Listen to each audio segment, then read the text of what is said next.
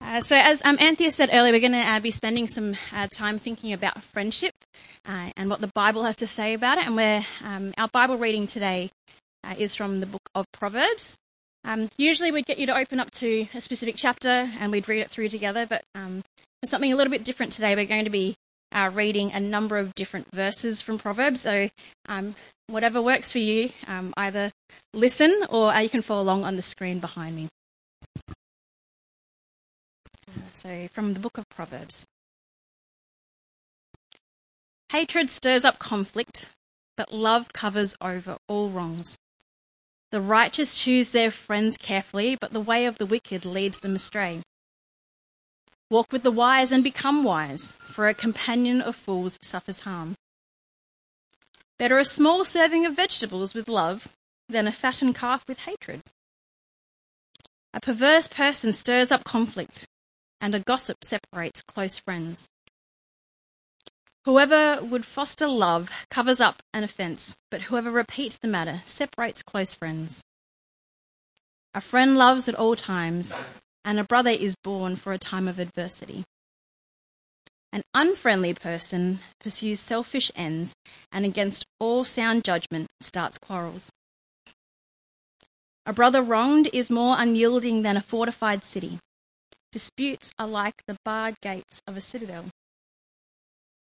One who has unreliable friends soon comes to ruin, but there is a friend who sticks closer than a brother. A person's wisdom yields patience. It is to one's glory to overlook an offence. It is to one's honour to avoid strife, but every fool is quick to quarrel. Many claim to have unfailing love, but a faithful person who can find. One who loves a pure heart and who speaks with grace will have the king for a friend. Do not make friends with a hot-tempered person. Do not associate with one easily angered, or you may learn their ways and get yourself ensnared. Like a maniac shooting flaming arrows of death is one who deceives their neighbour and says, "I was only joking." Perfume and incense bring joy to the heart, and the pleasantness of a friend springs from their heartfelt advice. Do not forsake your friend or a friend for your family, and do not go to your relative's house when disaster strikes you. Better a neighbour nearby than a friend far away.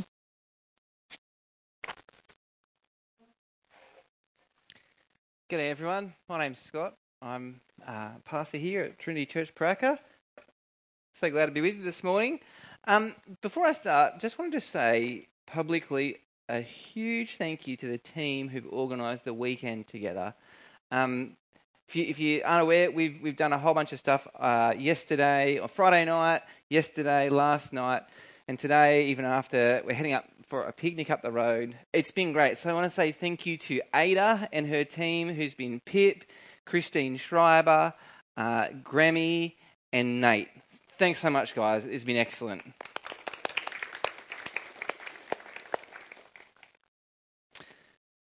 We live in an age now where we are more connected than ever before, right? Between our smartphones and social media, with things like FaceTime and Zoom. Even in the midst of a global pandemic, we were still able to see each other through something like church online.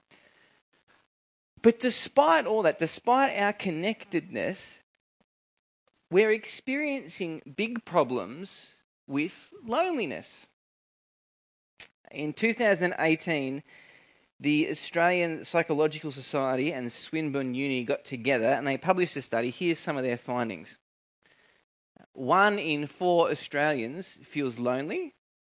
Many Australians, especially young people, report anxiety about socialising. 30% of people don't feel like they're part of a group of friends.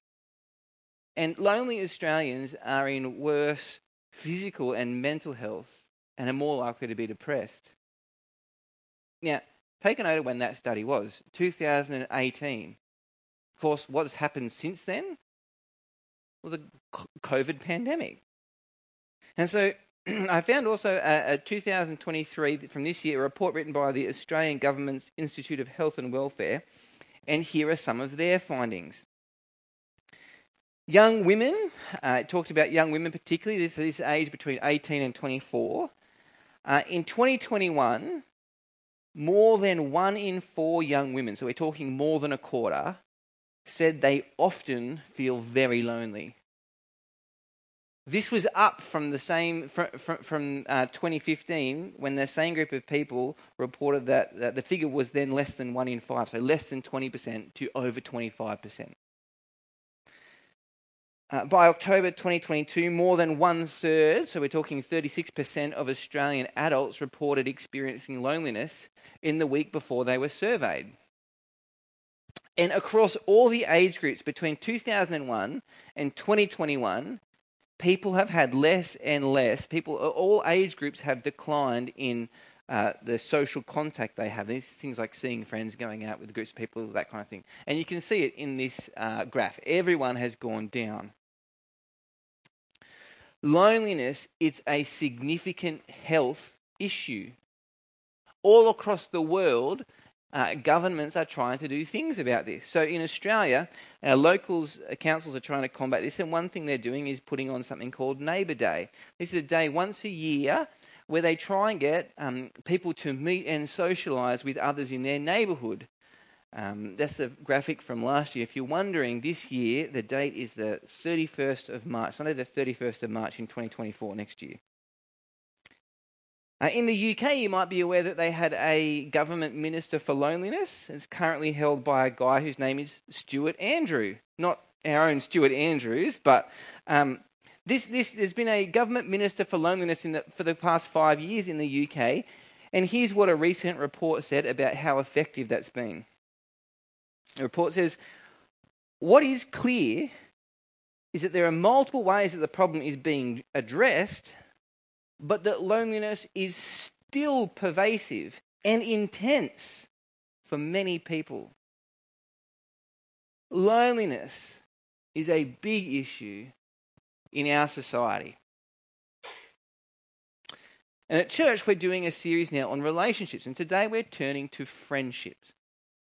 We all love our friends, right? Like, I'm sure each of us here would be able to recall a really good friend, whether it's a friend you've got now or a friend from the past, a really good friend, and how good they were for you.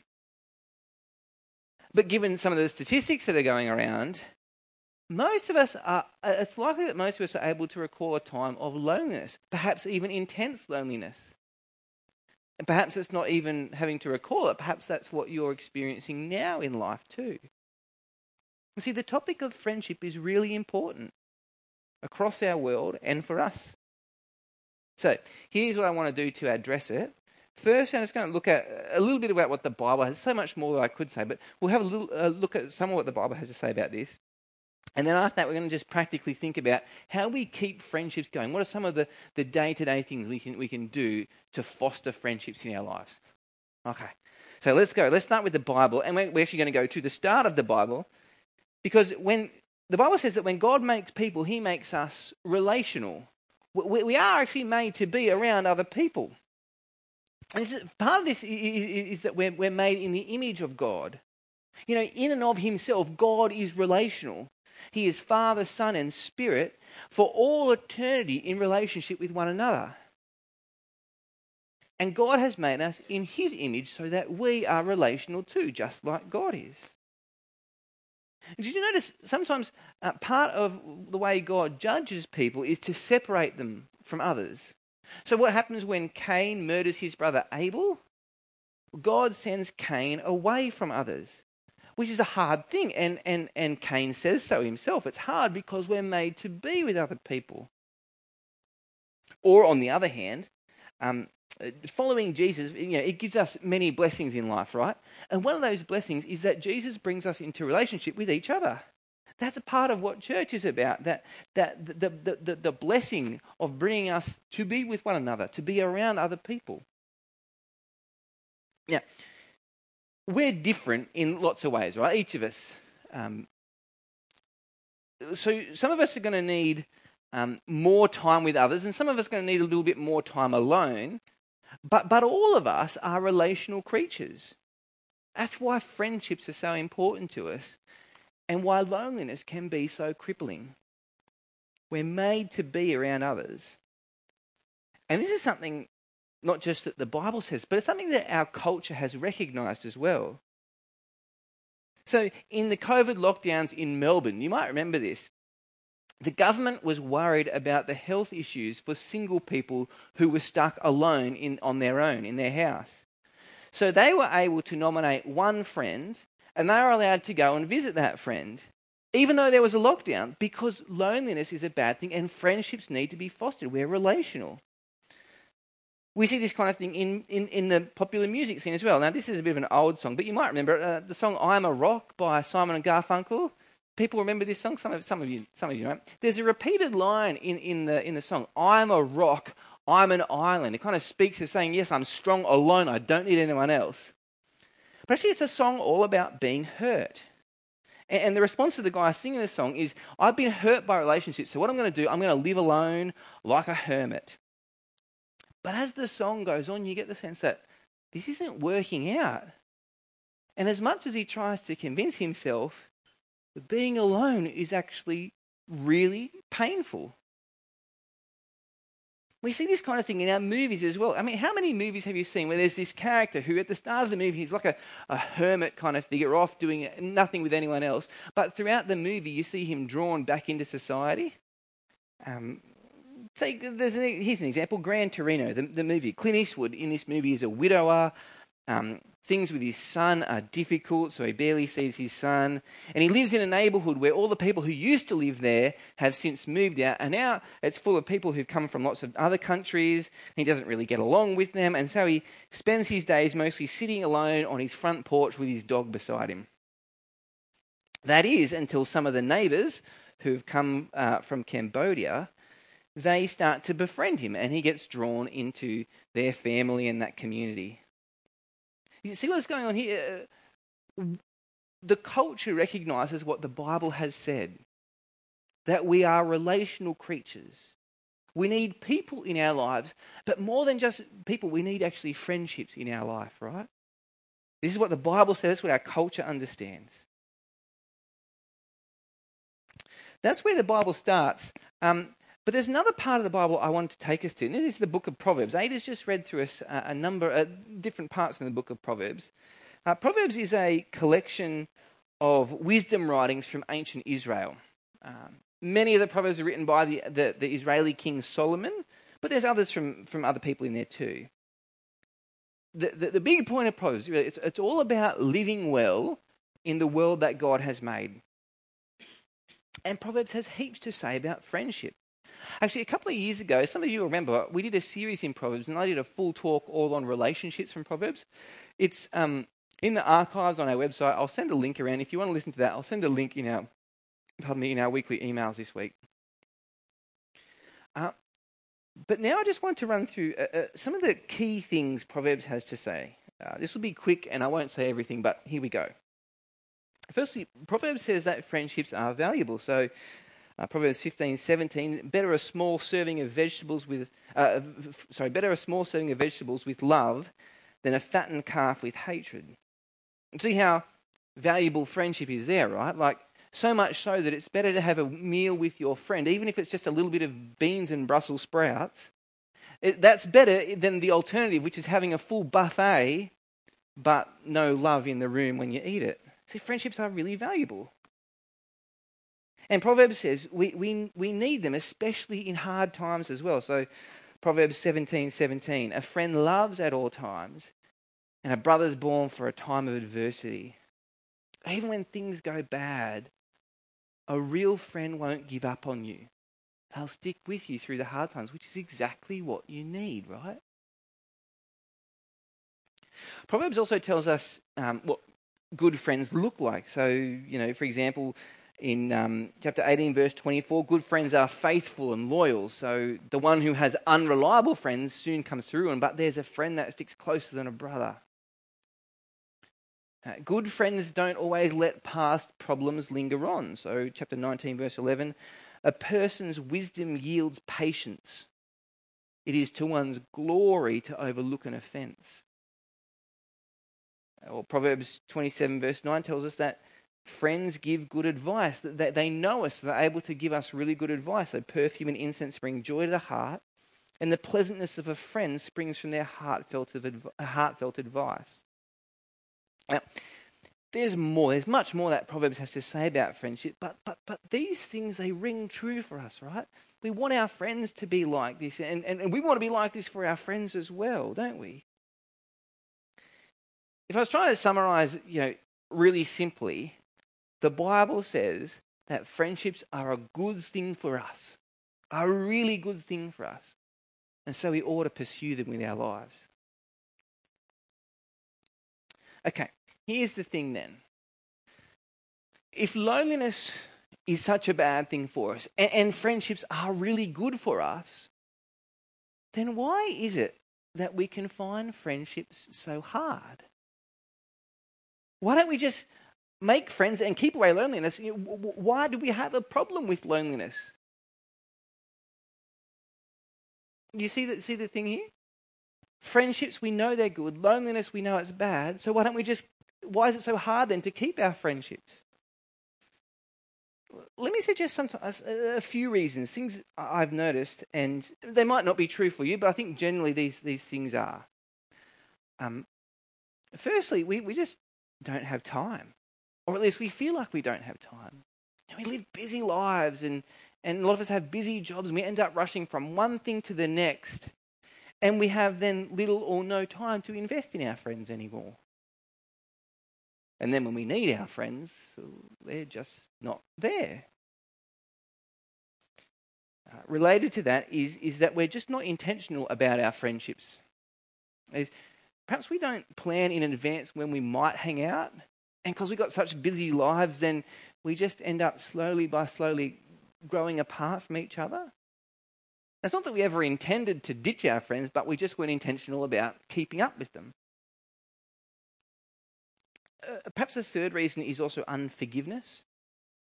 That is, our friends will let us down, right? That's going to happen. Our friends aren't perfect, just like we're not perfect. But when that happens, what do we do? What's our response? Now, sometimes it will be right to end a friendship. But I reckon more often, it's just that unforgiveness can needlessly end a friendship. I'm sure there's more reasons we could come up with amongst the room of why we find friendships hard to keep up. But I want to spend a bit more time talking about the opposite. I want to spend a bit more time thinking about how do we make our friendships flourish? What are the things that keep our friendships going? Here's some ideas I've thrown together anyway. I think it starts with being other person-centered. This is where we started our talk in series in relationships last week. We heard a bit more about this yesterday at the weekend together. But the big principle for the whole series is about being other person-centered. That's the key to relationships. And it comes from Philippians chapter 2, verse 5. Here's what it says. In your relationships with one another, have the same mindset, the same attitude as Christ Jesus. Yep. What was Jesus' attitude then? What was his mindset? Well, he was other person-centered, wasn't he? Though he was God, he didn't use this to his own advantage, but instead he humbled himself. He becomes a human. He becomes a servant. And he dies. And he does this not because it's, a fun afternoon for himself. He does this because of what it's good for us. He's not thinking about what's good for him. Jesus is other person-centered. And that's the attitude that we're to have in our relationships, in our friendships, being other person-centered. And when you think about it, that is just what a good friend is like, isn't it? They're not on about themselves all the time. A good friend looks out for the good of their friend. So with your friends, I wanted to say, folks, be other person-centered. This is part of being a good friend. This actually helps keep your friendship going through tough times. This helps your friendship keep going through the busy times. And the other person-centered person will tend to attract friends to them more than the selfish person will too. That's the first thing. Second thing, where you can, keep old friends in your life. Long-term friendships are really special. There's just years of friendship, shared history, years of trust that's been built up. Long-term friendships don't come along every day. You know, there's one study, they suggested it takes 50 hours of being with someone to move from them being an acquaintance to being a friend of yours. And that's even just being a casual friend. They say it takes even more time with them to move them to a good friend, and then even more time to being like a really close friend. So where you've got those long-term friendships, keep them up. It's worth the investment. But at the same time, can I say, allow space for new friendships to develop. I love Seinfeld, the TV show, right? Everyone knows Seinfeld, classic show from 20 years ago. There's this great moment. Jerry, one of the main characters, he goes to a gym, and there's a guy who works at that gym. He wants to become a friend of Jerry's, and so he starts trying to hang out with Jerry. And this one day happens to be on the same subway train as Jerry, and they're going along.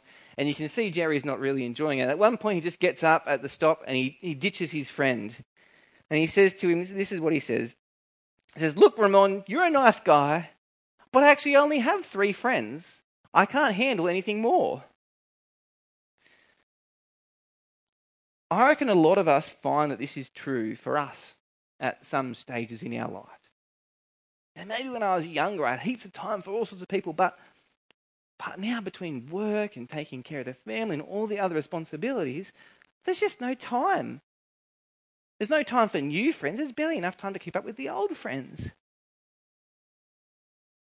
But this ends up being unhelpful for us. You can't be best friends with everybody. That's just, you can't. And each of us needs to be aware of our own limits here. But what does other person-centeredness mean? It's not that I will just do what I want, what's good for me. I'm actually going to do what's good for others too. Which means that I might be on the lookout for those who are struggling, for those in my world perhaps who have less social connection, who maybe don't have as many friendships.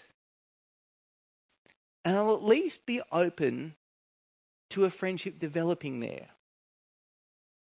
I might even make an effort to try and forge a friendship there.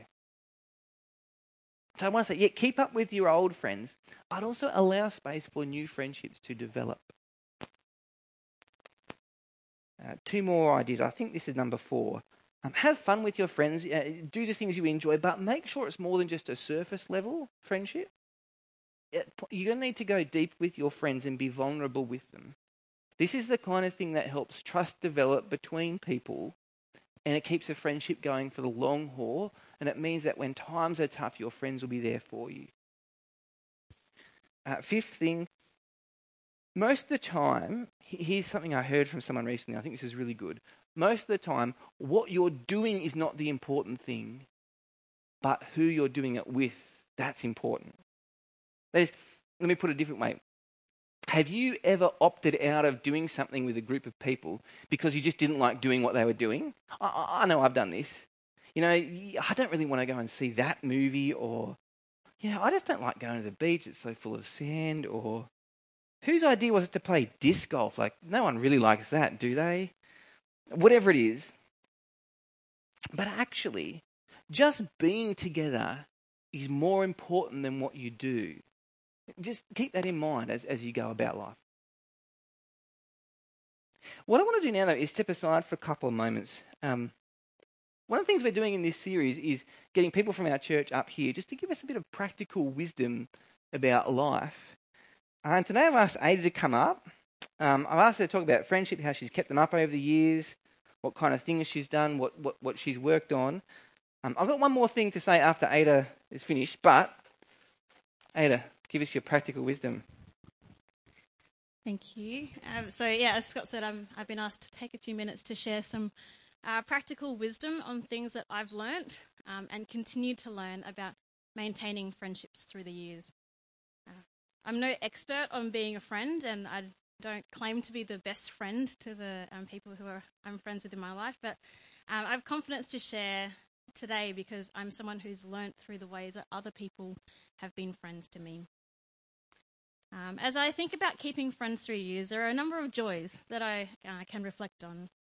Like when I was at uni, having lots of discretionary time and very little responsibility, resulting in hanging out and watching movies and chatting till the wee hours of the morning and having some great memories there, sharing the joys of different milestones like 21st, birthdays, weddings, babies, housewarmings, and even taking my first overseas trip without my parents, with some close friends and discovering new cultures and experiencing life together.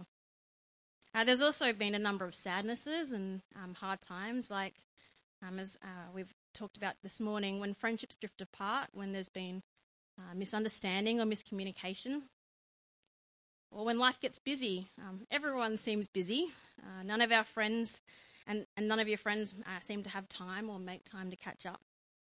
Or when friends move away, interstate or overseas for work and study.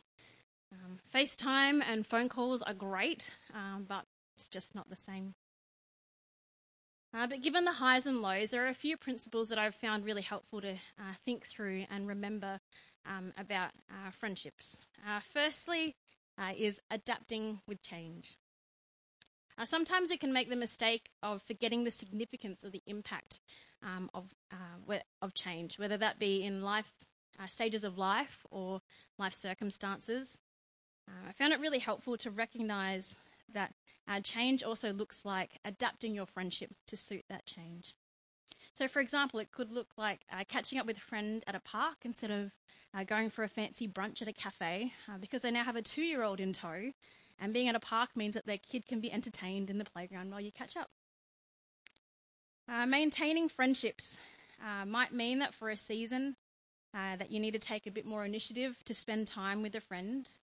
It might mean that you need to work a little harder to make time to see that friend because you no longer see them through those some incidental opportunities. But the changes in life, might mean that you see them less than you did before. But it's important to remember that it doesn't mean that you're any less of a friend to that person. Secondly, I found it really important to be intentional. We've heard that this morning already as well. Being intentional means taking the time to message or call someone, to set up that time, maybe in a few weeks to catch up over a coffee and, or a meal, and putting that in your diary, whether that's paper or digital. The things that we value are the things that we make time for. So if you value your friendship with someone, you are intentional about making time with them. I have a great memory of one of my oldest friends and closest friends. We studied at university together. And we used to spend lots of time together at uni. I saw her almost every day. I was able to be in her wedding, and I'm the godmother to her first daughter. I remember a conversation that she had with me just before she got married. And she was incredibly kind and caring in the way that she initiated a conversation about how our friendship would look different after she got married. But she still expressed a commitment to being my friend. And although I no longer see her every day, like we used to, we've continued to share those significant milestones and moments in life together. Thirdly, I found it really important for us to learn from one another. I'm always amazed when young kids ask lots of questions like, what, why, how, why? But there's a curiosity that kids have because they want to learn about how the world works and everything they see or experience is new. I wonder how much we apply that in our friendships. What's it like being at your school? What's been challenging about starting your new job? How are you finding becoming a parent for the first time? What's it like at home now, now that all your kids have moved out? Well, tell me, what do you do all day now that you've retired? I hear retirement is the busiest time of life. We can be a good friend by learning and knowing what our friends' life experiences are like, because that's how we can learn how we can better care for them, know when things are good and when things are hard. And this shapes how we can be loving and caring and praying for our friends. As I finish up, there's one thing that might be helpful to talk about, and that's about making new friends. I don't know about you, but I sometimes find this daunting. It seems daunting because even though I'm mostly a raging extrovert, I feel like my relational capital is limited or spent, and that I don't have the time or the emotional capacity to make new friends. But as life changes, whether you're at school, uni, workplace, moving to a new city, moving to a new neighbourhood, or if you've newly joined this church, there will be new and different opportunities for you to be a friend to both Christians and non-Christians who you do and share life with every day. There are different opportunities for you to be the type of friend that the Bible describes. It may be hard and a little bit awkward at first, but as God's people, we are motivated and driven by God's grace and able to be friends like Jesus is because of what God has done for us. I'd like to finish with a story for Luke and I. We recently made some new friends who I met through a mutual friend. We've been able, this couple, they moved to Adelaide maybe 18 months ago, and they have a little boy who's nearly 2 years old. It was a little bit awkward to start with, trying to tee up all four of our calendars so we can all catch up together. It's that get to know you period where you're like, do they really like me or do they not? Can we really get along? But it's been a real joy that in that 18 months, we've already been able to celebrate the joys and challenges of life together. We've been able to pray together, they've become a real great support for us as we start a new chapter for us being parents. So that's all I had. Thank you.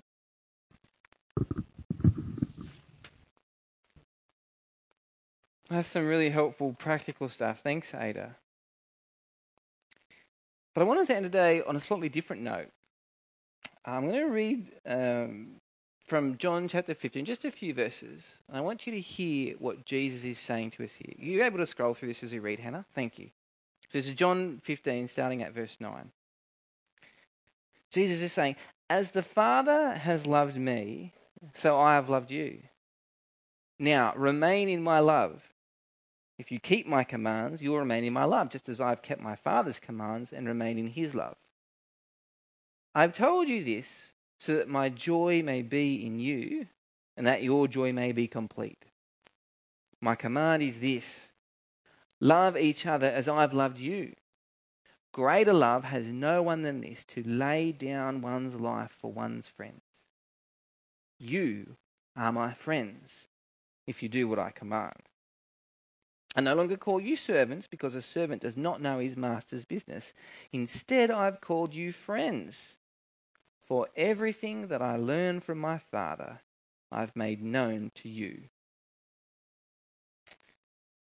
To end our time, I want to point out three quick things from these verses. Firstly, Jesus calls us his friends. Now just stop and let that roll through your brain for a bit. That is incredible. You see, in verse 14, "You are my friends if you do what I command." If we do what Jesus commands, that is, if we are followers of Jesus, he calls us his friends. What could have Jesus called us? Followers, disciples, servants. And at different times in the Gospels, he does. But here he chooses to call us something richer, something that speaks of a closeness that he feels to us. He calls us his friends. Secondly, Jesus doesn't just call us friends, he shows us that he is our friend. So look at verse 13. Jesus says, "Greater love has no one than this, to lay down one's life for one's friends." Perhaps this is the way you feel about your friends, that you do anything for them, that you'd even be willing to sacrifice of yourself for them. Jesus doesn't just feel this way about us. He does it. He lays down his life for us. Jesus dies on the cross for us. He dies to shield us from God's right anger against us and our sin. Jesus lays down his life for us because he considers us his friend. Jesus is the ultimate friend, isn't he? He's the Philippians 2 kind of friend who is other person-centered. So thirdly then, this changes how we think about Jesus. The Bible gives us lots of ways to think about our relationship with Jesus. He is our Lord, so we owe him obedience. He is our Saviour, and so we give him our unending gratitude and thanks for what he's done. Jesus is our God, and so we worship and give him all glory. And there's plenty more of these, and all of them tells us something wonderful about how we relate to our Lord Jesus. But I think most of us probably don't remember this one very often, that Jesus is our friend. He is close to you. He opens up to you, right? He shares with you all that he has learned from the Father. He loves you. He cares for your soul. Jesus is your friend. So I wanted to end by saying, let that stick in your mind this week. Let that be the thing that you delight in this week. Let me pray for us. Our Father God, we thank you for the way that you have made us. Not just making us to be with other people, relational, but then giving us other people around us. We praise you for this good thing that you've done for us. Thank you for drawing us into church when we were around others, and we pray there would be deep and lasting friendships that go on amongst our church members. Father, in moments of loneliness, help us have friends. Father, we pray that you would help us live in ways that are other person-centered, that we might be those who are seeking the good of our friends, and that they will be seeking our good, that we might have friendships that endure and last. Help us work this out practically in our lives.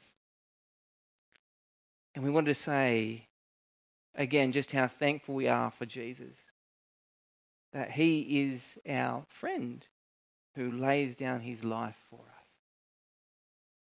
Please give us gratitude in our hearts more and more for him.